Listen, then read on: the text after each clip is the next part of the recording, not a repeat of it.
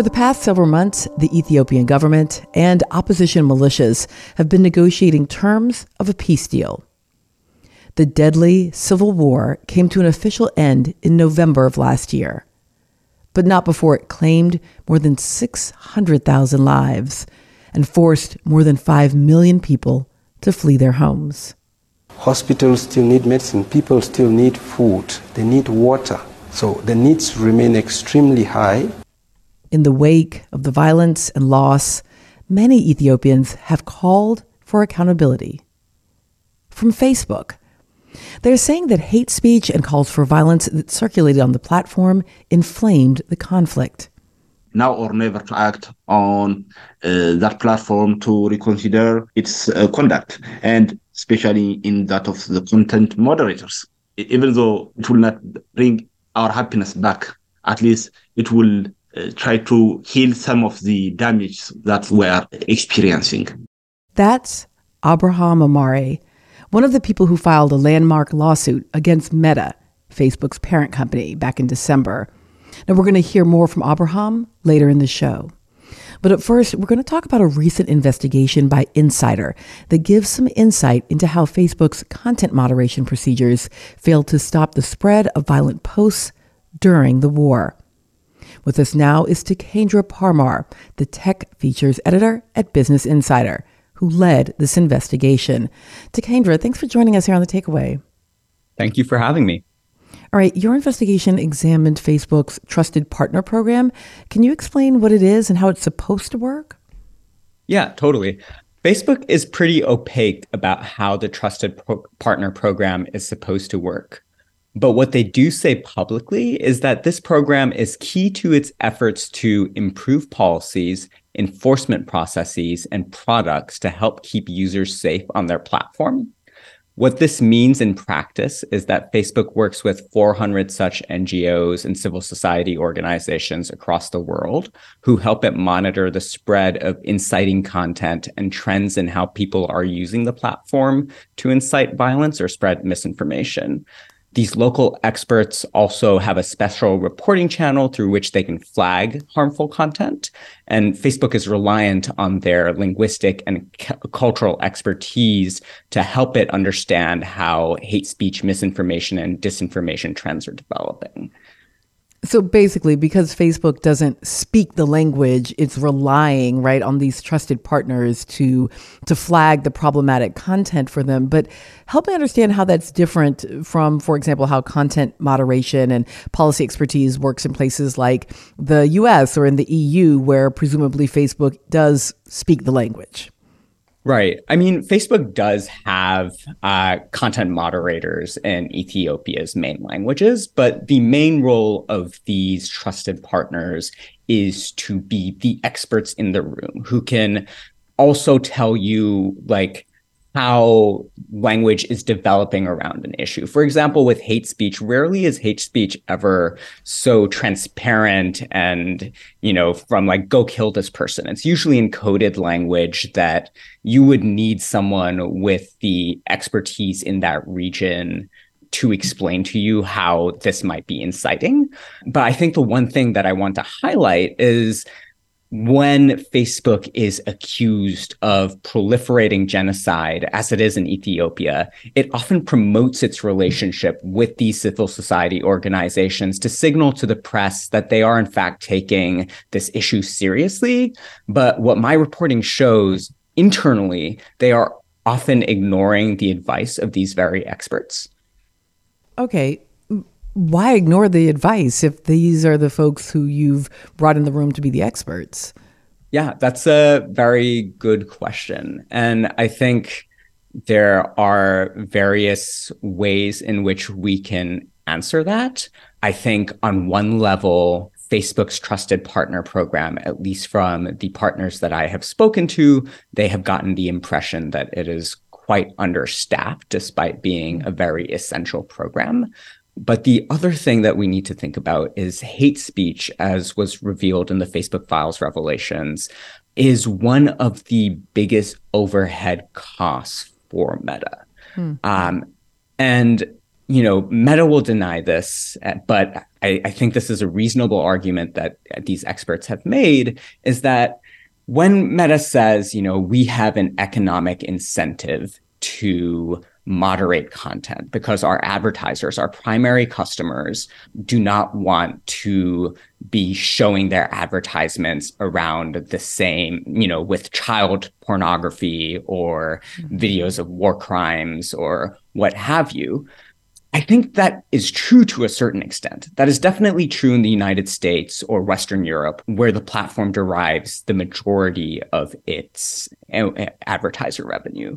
But when you look at places like Ethiopia, countries like Ethiopia or the global south in general is referred to as rest of world. And rest of world countries make Wait a minute. Who refers to it as rest of world? The, the, this is the accounting term that a lot of tech companies use in order to describe the global south. So it's if you ever look through their investor documents, you'll usually see a country breakdown or a continent breakdown, North America, Europe, and then you'll see this large bucket called rest of world. And rest of world includes places like Ethiopia, it includes places like India, Sri Lanka, all of these places that you know, may not fall in the general bucket of where these companies see their primary customers or audience really being. So if you look at the revenue that Meta is generating from these places, it's just about 10% of the company's total revenue. And what that means is the economic incentives may just not be there hmm. for Meta to be expending as much moderating content or eh, moderating content in places like Ethiopia as it might be in the United States. So, Tekendra, you've given us a, a good sense of sort of, you know, what the incentives or lack of incentive structure might look like for Facebook Meta. Help me to understand what the job of content moderation is like for the people doing the work. Uh, one of the things to remi- uh, remind ourselves of this job is very hard and it's hard because human language develops over time and so while these platforms will want to have you believe that their ai is so sophisticated that the way that it's trained it's going to scoop up all this hate speech and misinformation and you know the programs are going to do it that's just simply not true you need a human in the machine because those humans are the ones who are able to actually spot trends and advise on it.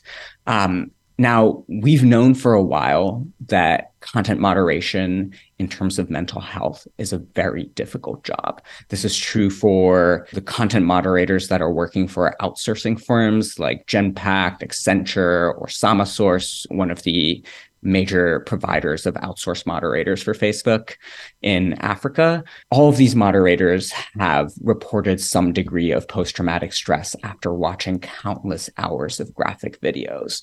Now imagine that you are doing this job as an NGO worker. Hmm. And some of these trusted partners that I spoke to haven't even taken Facebook's money to do this job. They believe that it's their civil duty, their civic duty to do do it, and so they do it basically for free. Imagine these people doing this job basically for free, advising Facebook as experts and watching countless hours of their country embroiled in civil war. It has the same mental health impact that we've been seeing in the actual labor force of content moderators, where some of the trusted partners that I spoke to talked about having symptoms of post traumatic stress disorder. One of them described not being able to hang out with their friends or family afterwards just because the content was too overwhelming that they were watching every day. And it was compounded by the fact that they knew Facebook wasn't doing anything about it. Another one told me that they had to remove all the knives in their apartment because after watching so many horrific videos of people using you know, machetes to go after each other. They couldn't bear to have knives in their apartment. Those are all pretty uh, serious symptoms of post traumatic stress disorder.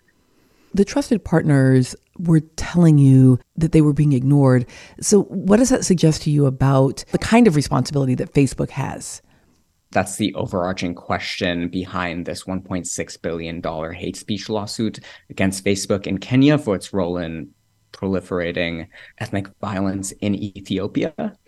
I think what my reporting shows is that Facebook has these levers that it can use in conflict zones like Ethiopia, but it's choosing to ignore them. And at least in some instances, this has had deadly consequences.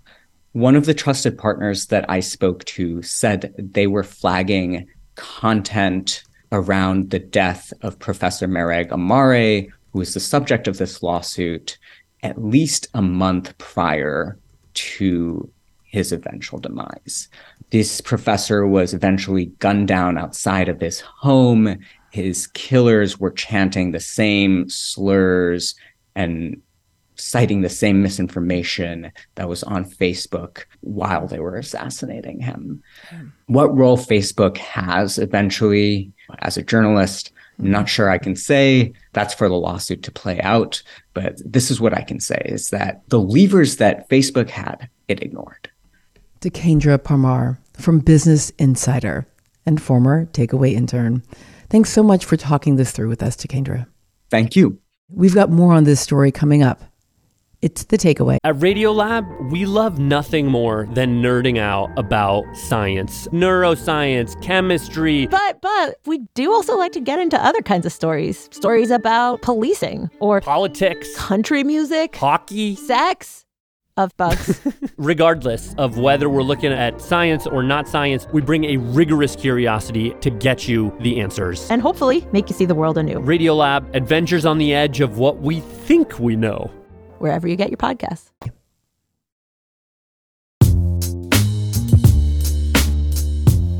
We've been discussing hate speech on Facebook during the Ethiopian civil war. Since February, the Ethiopian government has blocked Facebook and other social media, but that doesn't mean the effect of the platform is over. Its impacts still are occupying the whole atmospheric uh, condition in the city. Hello, my name is Abrham, second son of late Professor Meareg Amare Abraham. Abrham Amare is working towards his PhD in Peace and Development Studies. His father, Dr. Meareg Amare, was a prominent professor of analytical chemistry. He will devoted his time and his energy to his uh, children for the betterment of us. And he had a special connection with his father. He was a civil law-abiding person that's able to uh, compromise science and religion. He was a religious person at the same time, so he was an amazing father. The professor was Tigrayan. It's an ethnic group prominent in the Tigray region where the conflict was centered. Human rights investigators documented campaigns of ethnic cleansing against Tigrayans and atrocities perpetrated by Tigrayan militia, as many factions capitalized on years of ethnic hostilities. In late 2021, posts appeared on Facebook accusing the professor of corruption and theft and included his photograph and his address. The photos spread. Facebook users called for violence against the professor. And days later, a group of men attacked him outside his home and shot him.